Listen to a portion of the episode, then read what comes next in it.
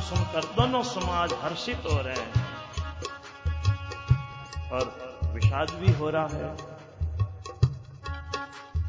भरत जी के सेवा धर्म को देखकर हर्ष हो रहा है। राम जी के वियोग की संभावना से विषाद हुआ है।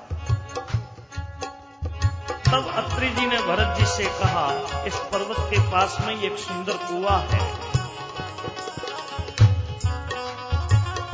ये तीर्थों का जल उसी कुएँ में स्थापित कर दो। भरत जी ने अत्रि मुनि की आज्ञा पाकर साधु संतों के साथ वहाँ गए जहाँ वो अथा कुआ था। उसमें वो तीर्थों का जल स्थापित कर दिया। अब इसको लोग भरत कूप कहेंगे। कूप की महिमा कहते हुए सब लोग राम जी के चरणों में आए। प्रेम पूर्वक धर्म के इतिहास कहते हुए वो रात सुख से बीत गई, सुबह हुई। भरत शत्रुघ्न दोनों भाई नित्य क्रिया पूरी करके राम जी, अत्रि जी और गुरु वशिष्ठ जी की आज्ञा पाकर आज चित्रकूट के तीर्थों के दर्शन के लिए पैदल ही चले। कोमल चरण है, बिना जूते के चल रहे हैं। चित्रकूट के तीर्थों में भरत जी कहीं स्नान करते हैं, कहीं प्रणाम करते हैं, सुंदर स्थानों के दर्शन करते हैं। कई मुनि अत्रि की आज्ञा पाकर बैठकर सीता जी सहित राम, लक्ष्मण दोनों भाइयों को याद करते हैं। भरत जी ने पाँच दिनों में सब तीर्थ स्थानों के दर्शन कर लिए। पांचवा दिन भी बीत गया है, संध्या हो गई। अगले छठे दिन। सवेरे स्नान करके भरत जी, ब्राह्मण राजा जनक और सारा समाज इकट्ठा हुआ। सबको विदा करने के लिए आज का दिन अच्छा है। राम जी का रूप देख करके, भरत जी दंडवत करके हाथ जोड़कर कहने लगे आपने मेरी सब रुचियाँ रखी अब स्वामी मुझे आज्ञा दे, मैं जाकर चौदह वर्ष तक अवध का सेवन करूँ। राम जी कहने लगे, तात, तुम्हारी, मेरी परिवार की, घर की और वन की सारी चिंता गुरु महाराज को महाराज जनक जी को है। जो गुरु, पिता, माता और स्वामी की शिक्षा का पालन करता है, वो यदि कुमार्ग पर भी चलता है तो खड्डे में नहीं पड़ता, यानी उसका पतन नहीं होता। बड़ों की आज्ञा का पालन करने में, बड़ों की शिक्षा मानने में भला ही भला है। सब विचार छोड़कर, अवध जाकर अवधि भर आज्ञा का पालन करो। राजधानी की रक्षा करते रहना।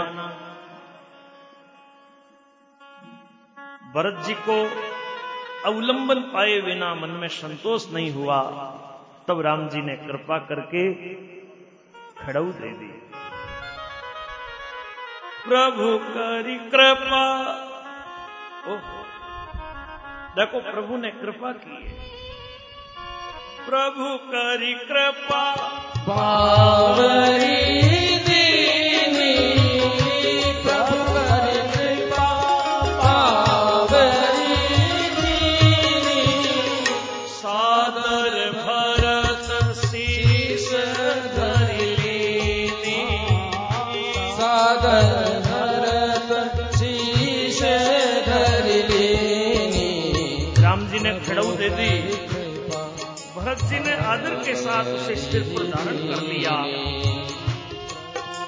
दोनों खड़ऊ प्रजा के प्राणों की रक्षा के लिए मानो दो पहरेदार है।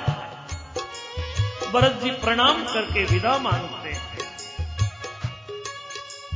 चलने की तैयारी करने लगे। प्रभु चरणों की वंदना करके राम जी की आज्ञा लेकर भरत शत्रुघ्न दोनों भाई विदा हुए लक्ष्मण जी समेत राम जी ने जनक जी को प्रणाम करके विनती की और बढ़ाई की। अब आशीर्वाद देकर नगर पधारिए। जनक जी ने धीरज धारण करके प्रस्थान किया है। राम लक्ष्मण सुनैना जी के पास गए, प्रणाम करके आशीर्वाद पाया। विश्वामित्र वामदेव जाबाली कुटुंबी नगरवासी मंत्री, सबसे राम लक्ष्मण मिले हैं, प्रणाम करके सबको विदा किया। सीता जी कुटुंबियों से माता पिता से मिलकर आई। राम जी ने सुंदर पालकियाँ मंगवाई, माताओं को आश्वासन देकर माताओं को पालकियों में बैठा करके रवाना किया। भरत जी, जनक जी, दोनों के दल। घोड़े, हाथी, अनेकों तरह की सवारियाँ सजाकर रवाना हुए हैं।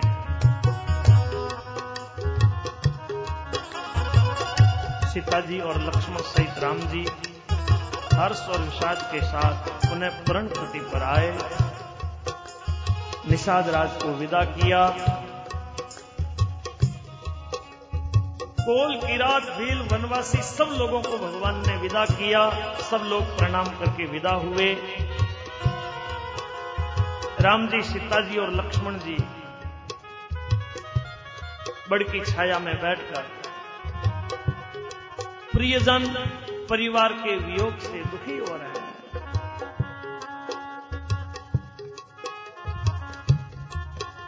आज दोनों भाई सीता जी परण कुटी में ऐसे सुशोभित हो रहे हैं मानो वैराग्य भक्ति ज्ञान शरीर धारण करके शोभा पा रहे हैं।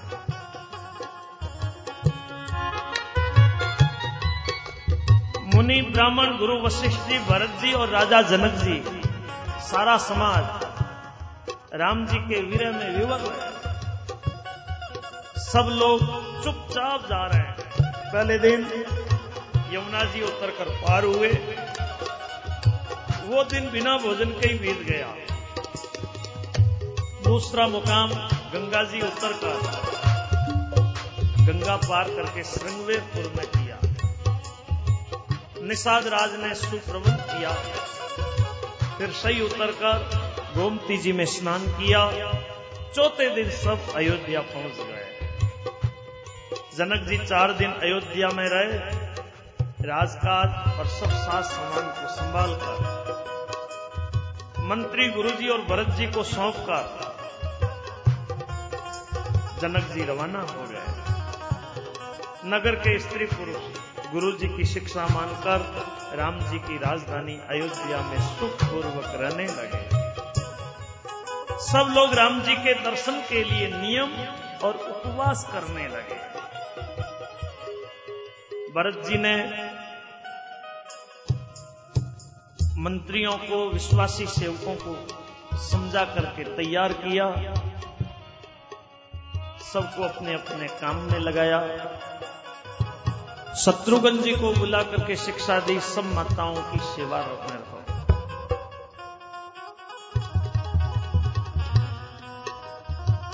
सबको भरत जी ने बसाया है, फिर छोटे भाई शत्रुघ्न जी सहित भरत जी गुरु जी के पास आए।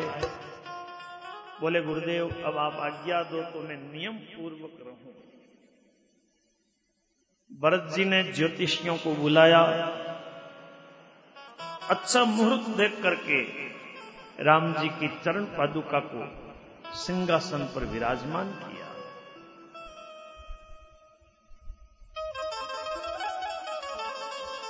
नंदी गाँव परम कुटिया बनाई।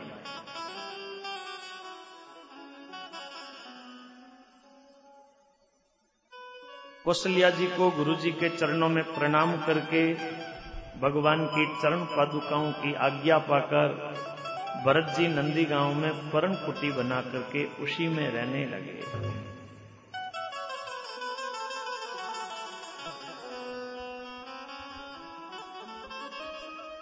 सिर पर जटाजूट शरीर पर वलकल, वस्त्र अब सोचा राम जी धरती पर छोटे हैं तो मैं राम जी के बराबर कैसे सो खड्डा खोदकर, उसके अंदर कुश का आसन बिछा करके उस पर भरत जी सोते थे। भोजन, वस्त्र, वर्तन, व्रत नियम सभी बातों में वे ऋषियों के कठिन धर्म का आचरण करने लगे। भरत जी का शरीर दिनों दिन दुबला होता गया।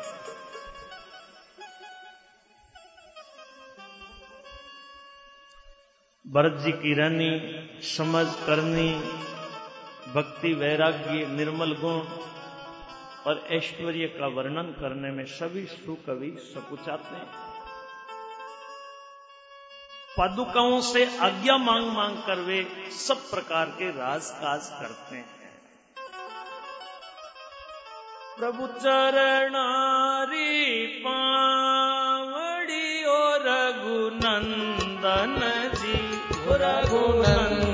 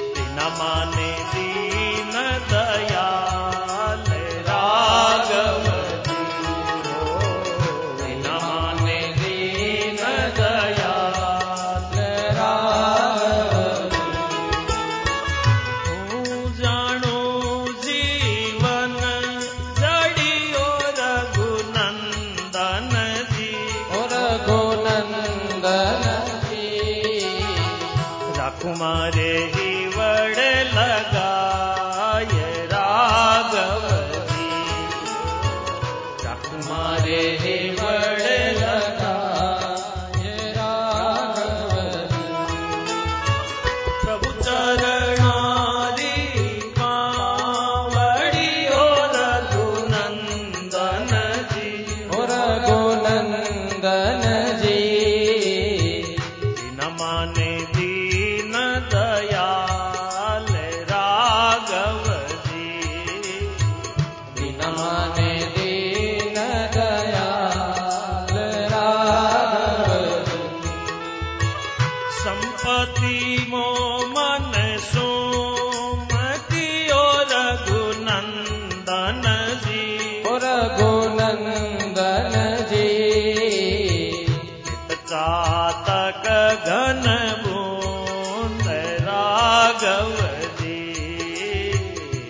चित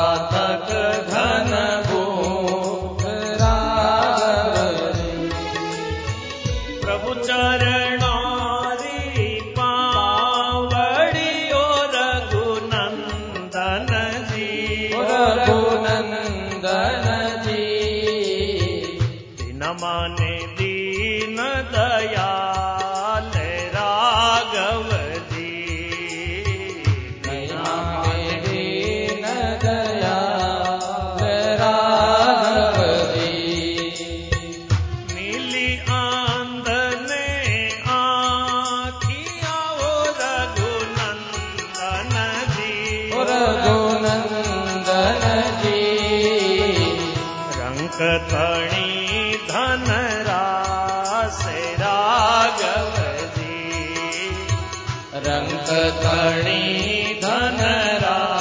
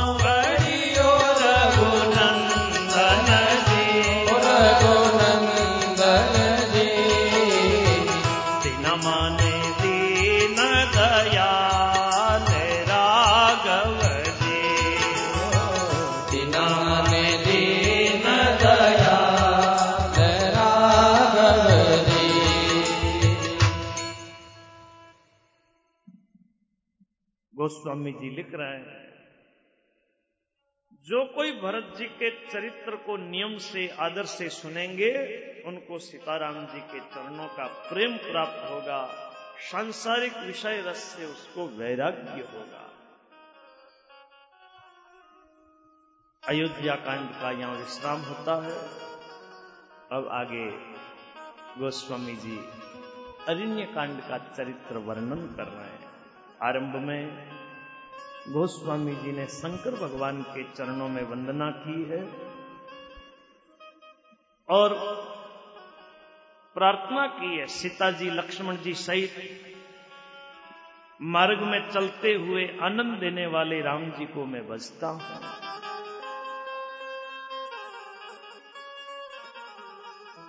राम जी के चरित्र जो सुनता है, वैराग्य की उन्हें प्राप्ति होती है।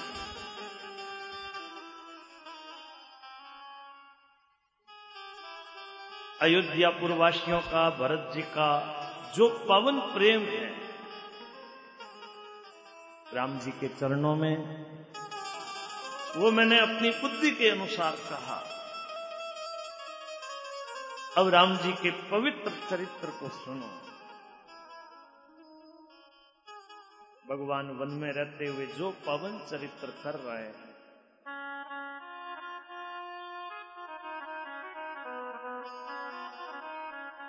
एक बार चुनी कुसुम सुहाए। एक बार चुनी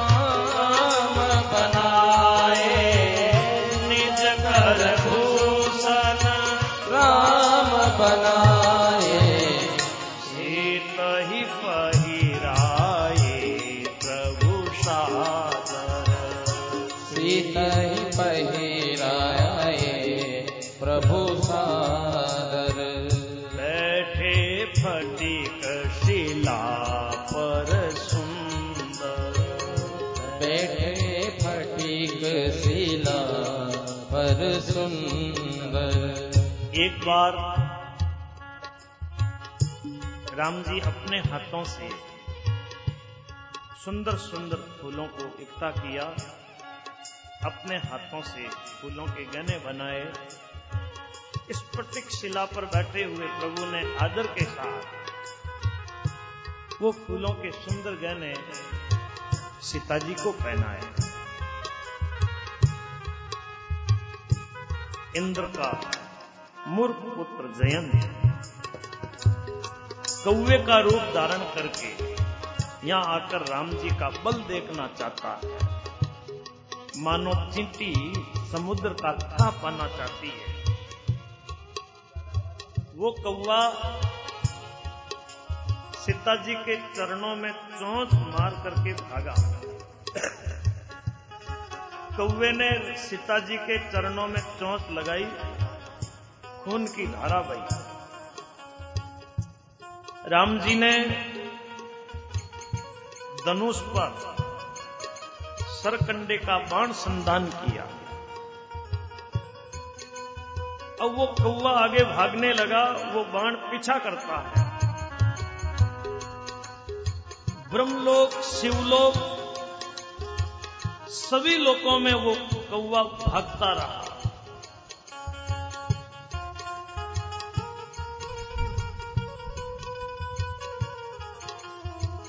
उस कौवे के लिए माँ मृत्यु की तरह, पिता यमराज की तरह और जय अमृत की तरह हो गया। कहीं जयंत को शरण नहीं मिली, किसी ने जयंत की रक्षा नहीं की। वो ब्रह्मांड कौवा का पीछा कर रहा है। आज नारद जी ने जयंत को व्याकुल देखा। संत हृदय नवनीत समाना। नारद जी को दया आ गई।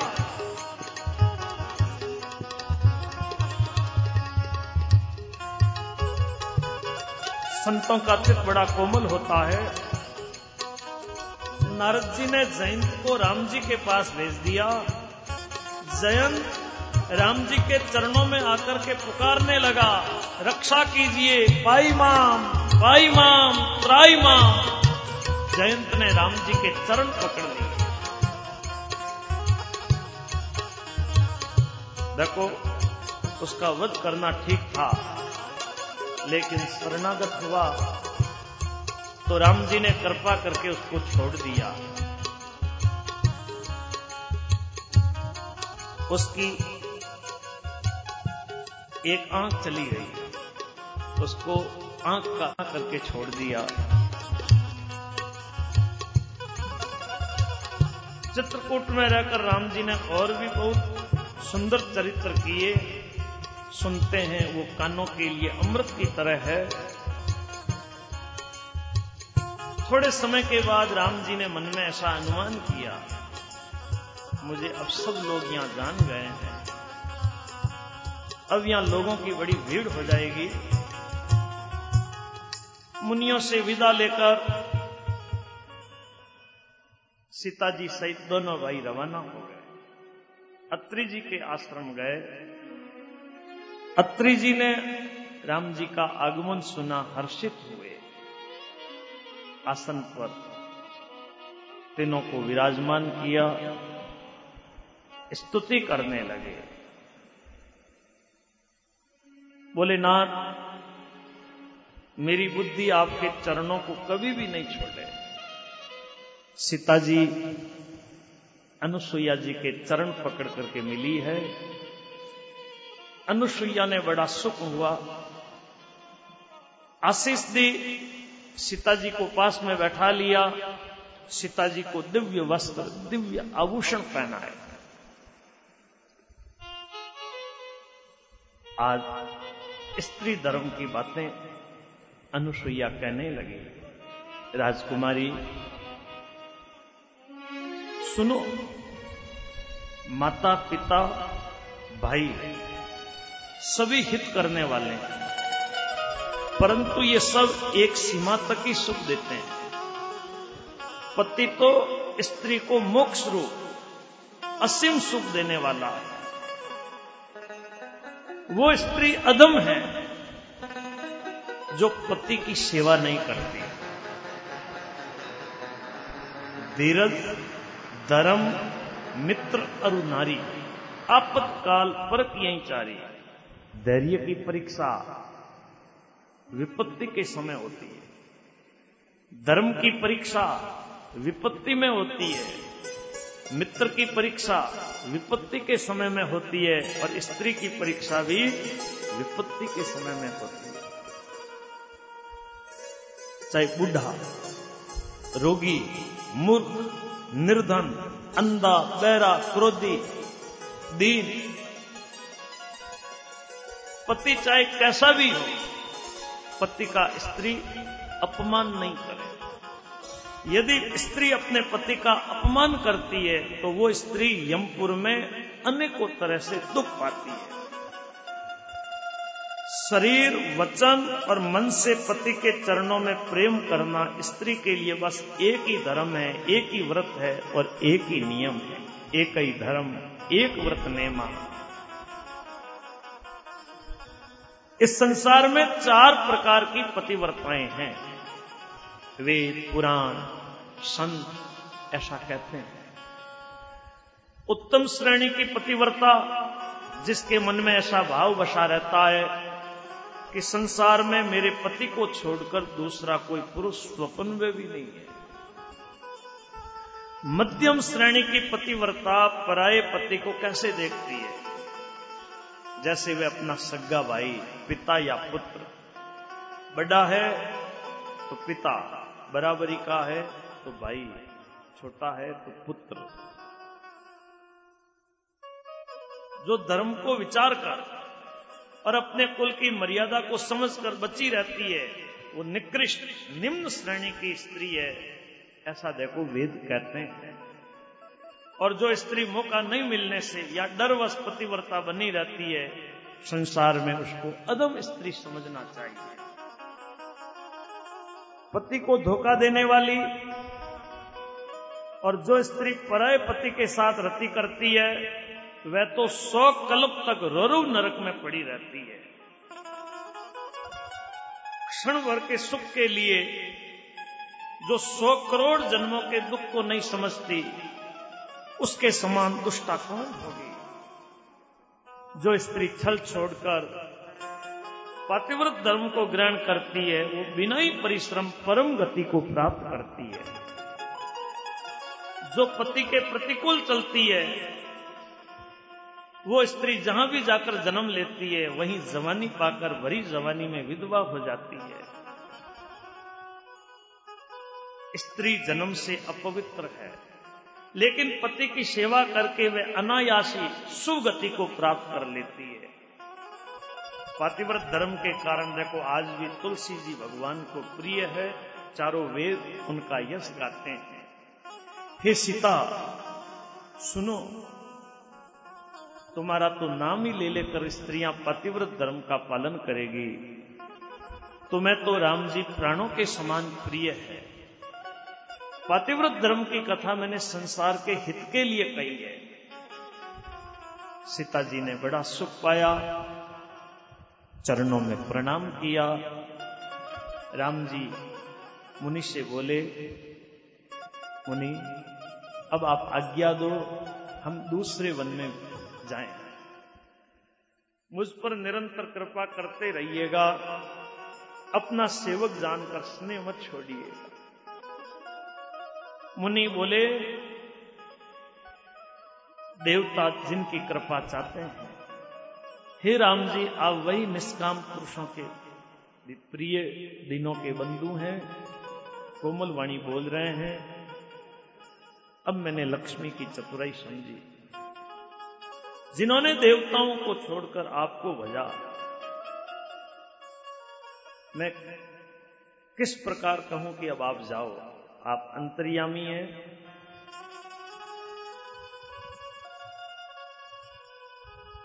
मुनि की आज्ञा लेकर राम जी वन में आगे बढ़े। आगे राम अनुज पुनि पाछे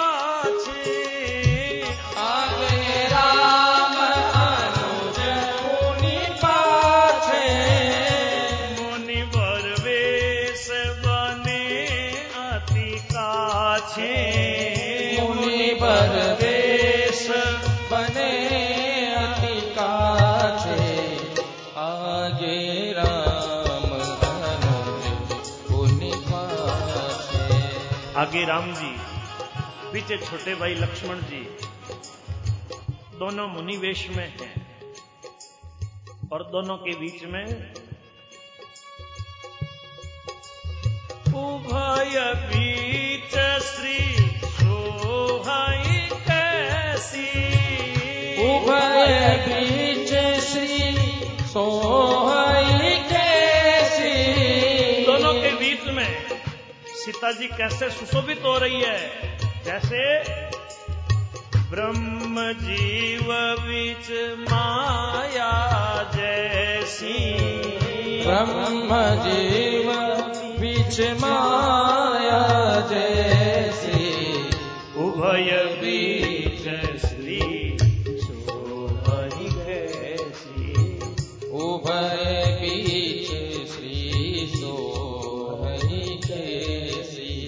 जैसे ब्रह्म और जीव के बीच में माया सुशोभित हो रही नदी, वन, पर्वत, दुर्गम घाटियाँ सब अपने स्वामी को पहचान कर सुंदर रास्ता दे देते हैं। जहाँ जहाँ रघुनाथ जी जाते हैं, बादल आकाश में छाया करते हुए जाते हैं। रास्ते में विराट राक्षस मिला। राम जी ने उसे मार दिया।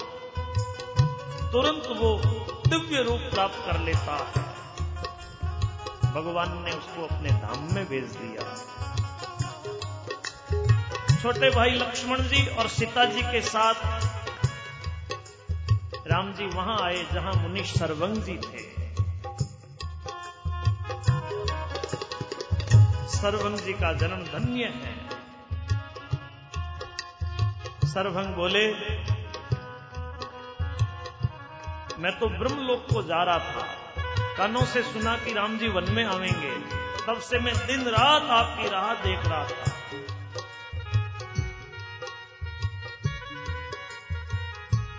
सर्वंग ने प्रार्थना की।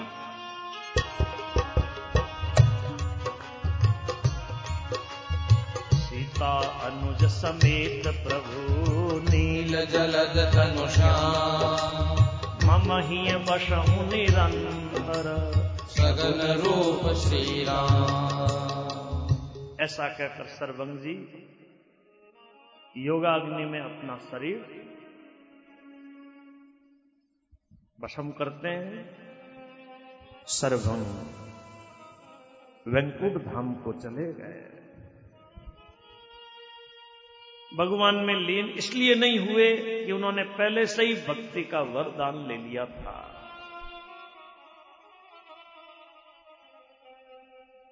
मुनि लोग राम जी की स्तुति कर रहे हैं। रघुनाथ जी आगे वन में गए। श्रेष्ठ मुनियों ने राम जी को हड्डियों का ढेर दिखाया। राक्षसों ने मुनि लोगों को मार मार कर प्रभु, उनकी हड्डियों के हृदय को ये ढेर कर दिए हैं। हड्डियों का ढेर देख करके अस्थि समूह देख ही रघुराया। राम जी को दया आई। मुनियों से पूछा, मुनि लोग बोले, आप तो सब जानते ही हैं। राक्षसों ने मुनियों को खा लिया। ये सब उनकी हड्डियों के ढेर है। राम जी की आँखों में अश्रु धारा बह रही है। राम जी ने भुजा उठा करके प्रण किया। मैं इस पृथ्वी को राक्षसों से खाली कर दूँगा। फिर मुनियों के आश्रमों में जाकर मुनि लोगों को दर्शन देकर उनसे संभाषण कर राम जी ने सभी मुनियों को सुखी किया। अगस्त्य जी के एक सुतिक्षम नामक ज्ञानी चेले थे। उनको किसी दूसरे देवते का भरोसा नहीं। प्रभु का आगमन सुना वे दौड़े हुए आए। प्रार्थना की, नहीं सत्संग जोग जप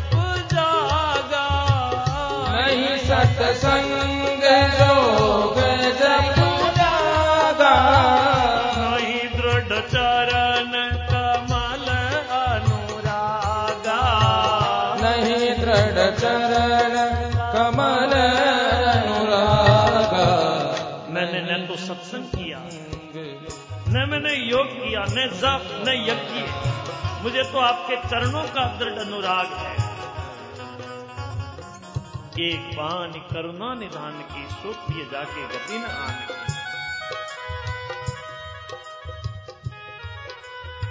आज वे लाठी की तरह राम जी के चरणों में गिर पड़े। राम जी ने विशाल भुजाओं से पकड़ करके उन्हें उठा लिया, हृदय से लगा लिया। बार बार चरणों का स्पर्श किया, प्रभु को अपने आश्रम में लेकर आए, राम जी की पूजा की। किस प्रकार मैं आपकी स्थिति?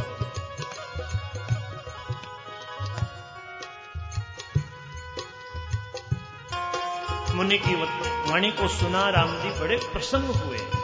राम जी बोले, वरदान मानो सुतीक्षण जी ने कहा, मैंने तो वर कभी मंगा ही नहीं। मुझे समझ में ही नहीं आ रहा है, क्या झूठ है, क्या सत्य है, यानी क्या मांगू, क्या नहीं मांगू। तब राम जी ने कहा, मुने, तुम प्रगाढ़ भक्ति, वैराग्य, विज्ञान और सभी गुणों के ज्ञान के खजाने हो जाओ। तब मुनि बोले जो वरदान दिया, वो तो मैंने पा लिया। अब मुझे जो अच्छा लगता है, वो दीजिए। आप निष्काम। हे राम जी, छोटे भाई लक्ष्मण जी और सीता सहित धनुष बाणधारी, आप निष्काम। स्थिर होकर मेरे हृदय रूपी आकाश में चंद्रमा की भांति सदा निवास करो। ऐसा ही हो। राम जी ने वरदान दे अब राम जी अगस्त्य ऋषि के पास गए। सुतक्षण जी बोले, अगस्त्य जी का दर्शन पाए, इस आश्रम में आए मुझे भी कई दिन हो गए। मैं भी आपके साथ गुरु जी के पास चलता हूँ।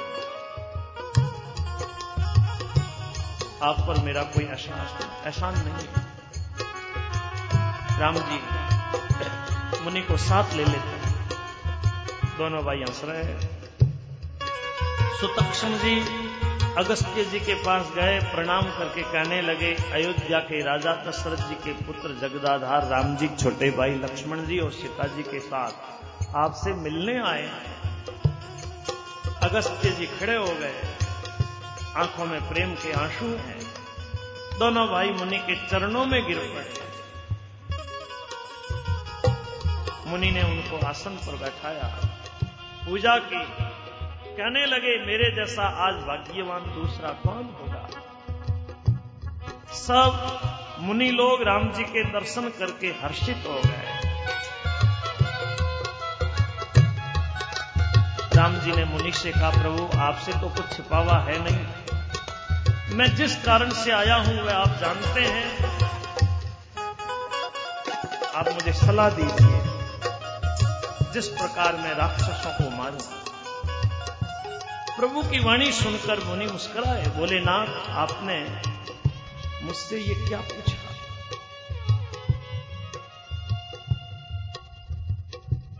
आपकी थोड़ी सी महिमा मैं जानता हूँ। प्रभु,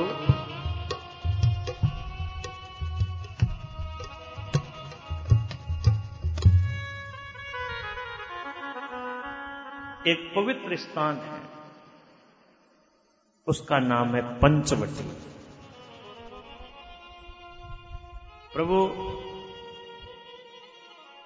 दंडक वन को आप पवित्र करें। जहाँ पंचवटी है, वहीं आप निवास करें। गौतम जी के कठोर साप को आप हर लीजिए। मुनि की आज्ञा पाकर राम जी वहाँ गए।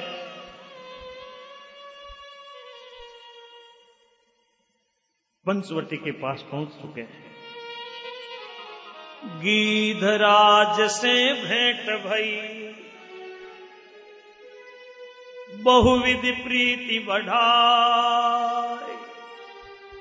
गोदावरी निकट प्रभु रहे परन गृह छाए। राम जी गोदावरी के पास परन कोटी छा करके वहाँ रहने लगे। एक बार प्रभु सुख आशीना। एक बार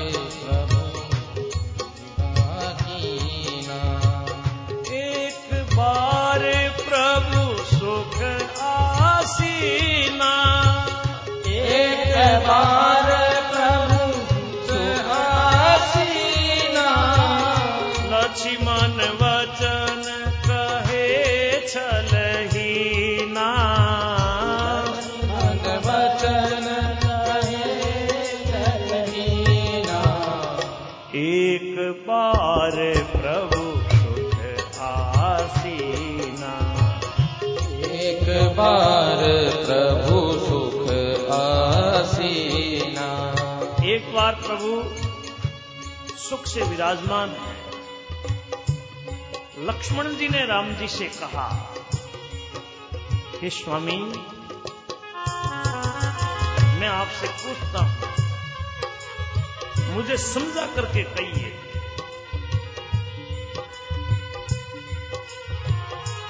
मैं आपके चरणों की सेवा करूँ। ज्ञान, वैराग्य और माया का वर्णन कीजिए। भक्ति का वर्णन कीजिए। ईश्वर और जीव का भेद समझा करके कहिए, हे प्रभु, आपके चरणों में मेरी प्रीति हो। मेरा दुख, मोह ब्रह्म नष्ट हो जाए। यहाँ देखो ये राम गीता। राम जी लक्ष्मण जी को उपदेश दे रहे हैं। मैं सब कहूँ बुझाई ही मैं सब कहूँ बुझाई लक्ष्मण मैं थोड़े में ही सब समझा करके कह देता हूँ। तुम मन चित्त और बुद्धि लगा करके सुनो। थोड़े ही मैं सब कहूँ बुझाई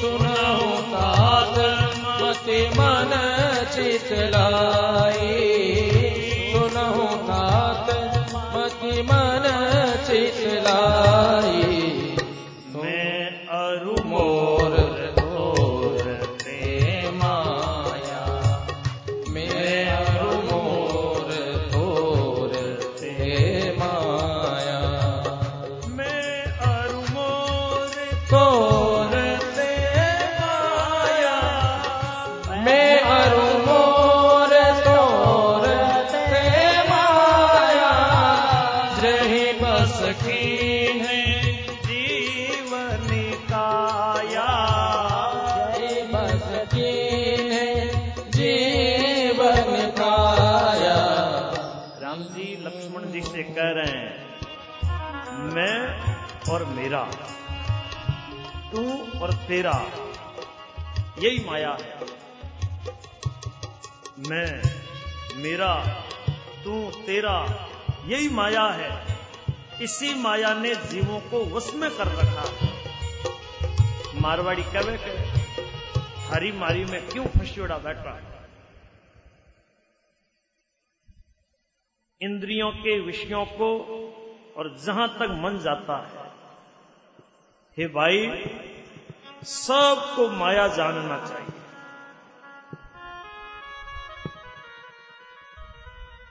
एक तो है विद्या, दूसरी है अविद्या। इन दोनों का भेद समझो। अविद्या दोष युक्त है, यानी दुख रूप है। अविद्या के वश में होकर जीव इस संसार रूपी कूप में पड़ा हुआ है। अब देखो इस संसार रूपी कूप में पड़ा है। संत इसको संसार रूपी कूप से बाहर निकालना चाहते हैं, लेकिन ये बाहर निकलना ही नहीं चाहता। एक आदमी सुबह ही सुबह अपने घर से किसी दूसरे गाँव को जा रहा था।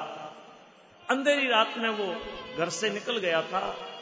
जब सूर्योदय हुआ, तब तक वो एक घने जंगल में पहुँच गया था, रास्ता भटक गया। आज जो ही सूर्योदय हुआ और उसको दिशा भ्रम हो गया, उसको उल्टा देखने लगा। कई बार दिशा भ्रम हो जाता है, उल्टा दिख रहा है। उसने सोचा, सूर्योदय इधर होता है, आज सूर्योदय इधर कैसे हुआ? मैं कहीं रास्ता भटक जाऊँगा। आज मुझे दिशा भ्रम है, अकेला हूँ। आज मुझे आगे नहीं जाना चाहिए। वापिस मैं अपने पैरों के चिन्ह देखते हुए घर चला जाता हूँ। वो वापिस अपने घर की तरफ़ रवाना हुआ। थोड़ा सा आगे बढ़ा ही था। सामने क्या देखा? एक जंगली हाथी चिगाड़ता हुआ आ रहा है। उसने सोचा, अरे राम, ये हाथी मुझे अभी मार देगा। वापिस उल्टा भागने लगा। जो ही थोड़ा सा आगे बढ़ा, क्या देखा? जंगल में आग लगी हुई है।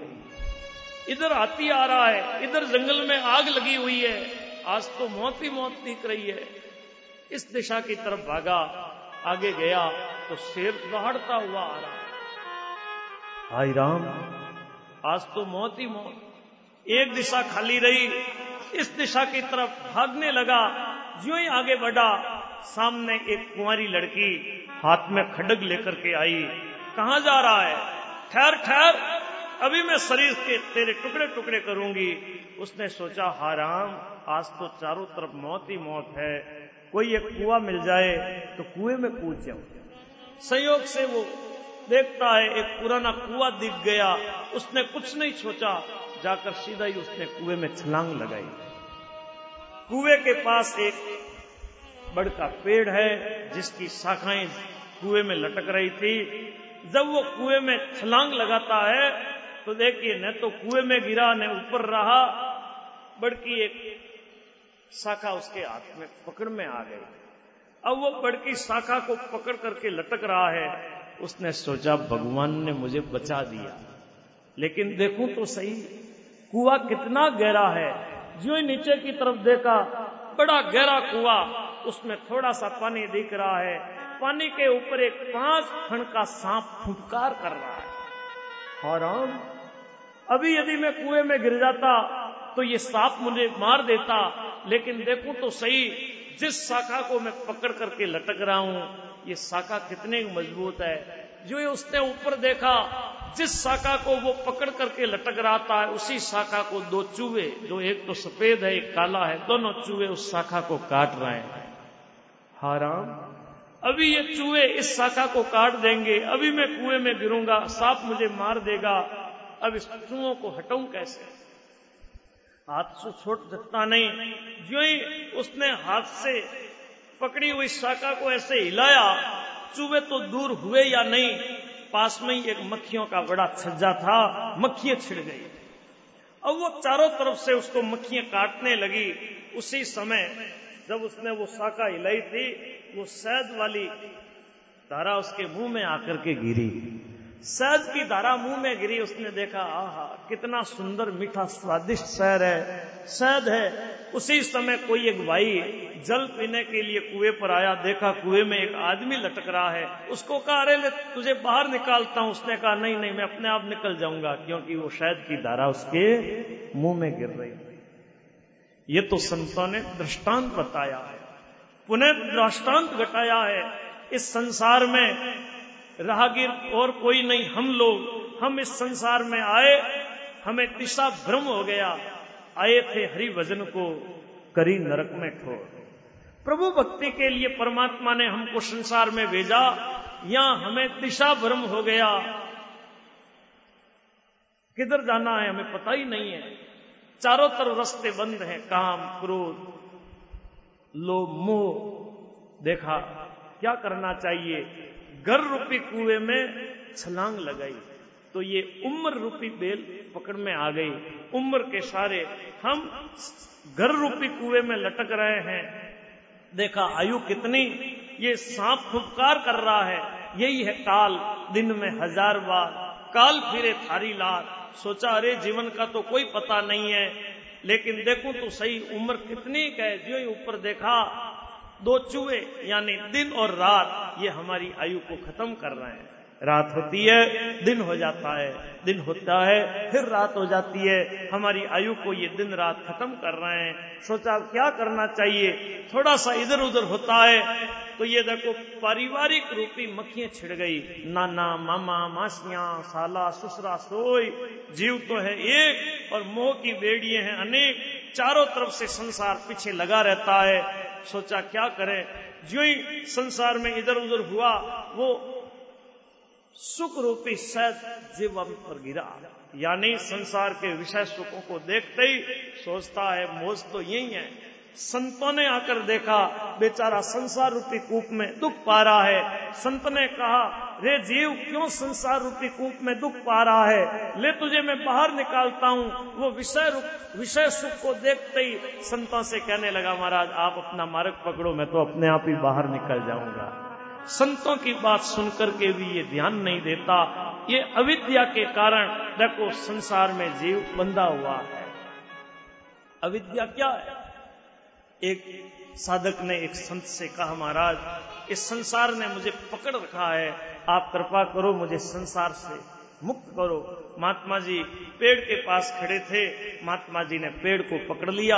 बोले, क्या करूँ? मैं तुझे संसार से मुक्त करने के लिए तैयार हूँ, लेकिन देख, इस पेड़ ने